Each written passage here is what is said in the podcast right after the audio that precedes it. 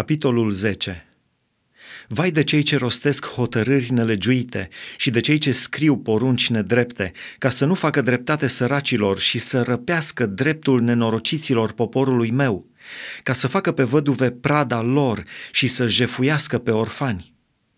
Ce veți face voi în ziua pedepsei și a pieirii, care va veni din depărtare peste voi?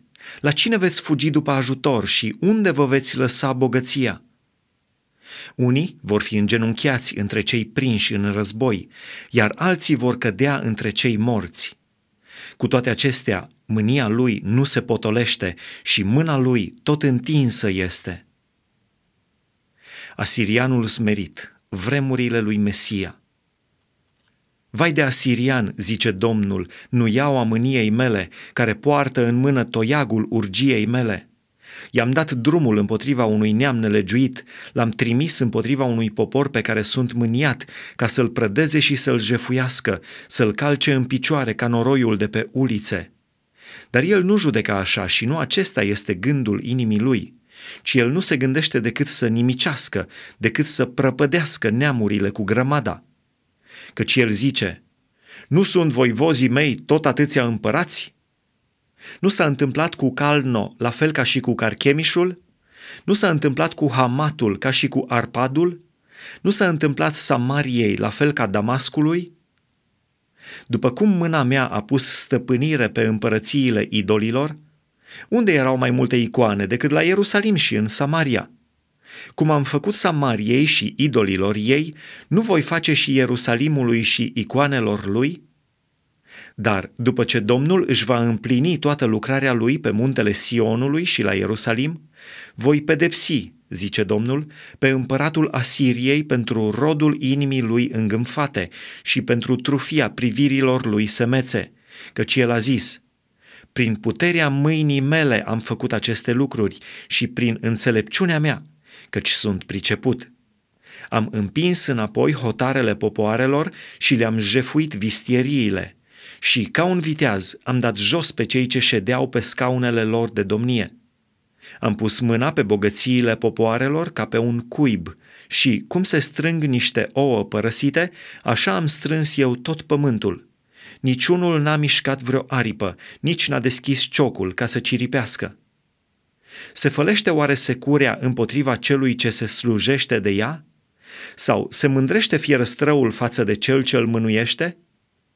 Ca și cum nuiaua ar mișca pe cel ce o ridică, parcă toiagul ar ridica pe cel ce nu este de lemn. De aceea, Domnul, Dumnezeul oștirilor, va trimite ofilirea prin războinicii lui cei voinici și între aleșii lui va izbucni un pârjol, ca pârjolul unui foc. Lumina lui Israel se va preface în foc și sfântul lui într-o flacără, care va mistui și va arde spinii și mărăcinii lui într-o zi. Va arde, trup și suflet, strălucirea pădurii și câmpiilor lui, de va fi ca un bolnav care cade în leșin.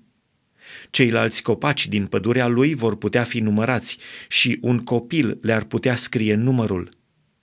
În ziua aceea, rămășița lui Israel și cei scăpați din casa lui Iacov nu se vor mai sprijini pe cel ce îi lovea, ci se vor sprijini cu încredere pe Domnul, Sfântul lui Israel. O rămășiță, rămășița lui Iacov, se va întoarce la Dumnezeul cel puternic. Chiar dacă poporul tău, Israele, ar fi ca nisipul mării, totuși numai o rămășiță se va întoarce, căci nimicirea este hotărâtă, făcând să se reverse dreptatea. Și nimicirea aceasta, care a fost hotărâtă, Domnul, Dumnezeul oștirilor, o va aduce la îndeplinire în toată țara. Totuși, așa vorbește Domnul, Dumnezeul oștirilor. Poporul meu, care locuiește în Sion, nu te teme de asirian. Da, el te lovește cu nuiaua și își ridică toiagul asupra ta, cum făceau egiptenii. Dar peste puțină vreme, pedeapsa va înceta și mânia mea se va întoarce împotriva lui ca să-l nimicească. Domnul oștirilor va învârti biciul împotriva lui, cum a lovit pe Madian la stânca Oreb. Și își va mai ridica toiagul odată asupra mării, ca o dinioară în Egipt. În ziua aceea se va lua povara lui de pe umărul tău și jugul lui de pe gâtul tău, ba încă jugul va crăpa de grăsime. El vine asupra aiatului, străbate migronul, își lasă ca la balâcul la micmaș. Trec trecătoarea, se culcă la gheba. Rama tremură, ghibea lui Saul o ia la fugă. Ridică-ți glasul, fica Galimului, ia seama, Lais, vai de tine, Anatot. Madmena se împrăștie, locuitorii din Ghebim fug. Încă o zi de oprire la Nob și amenință cu mâna lui muntele fiicei Sionului, dealul Ierusalimului. Iată, Domnul, Dumnezeul oștirilor, taie crăcile cu putere.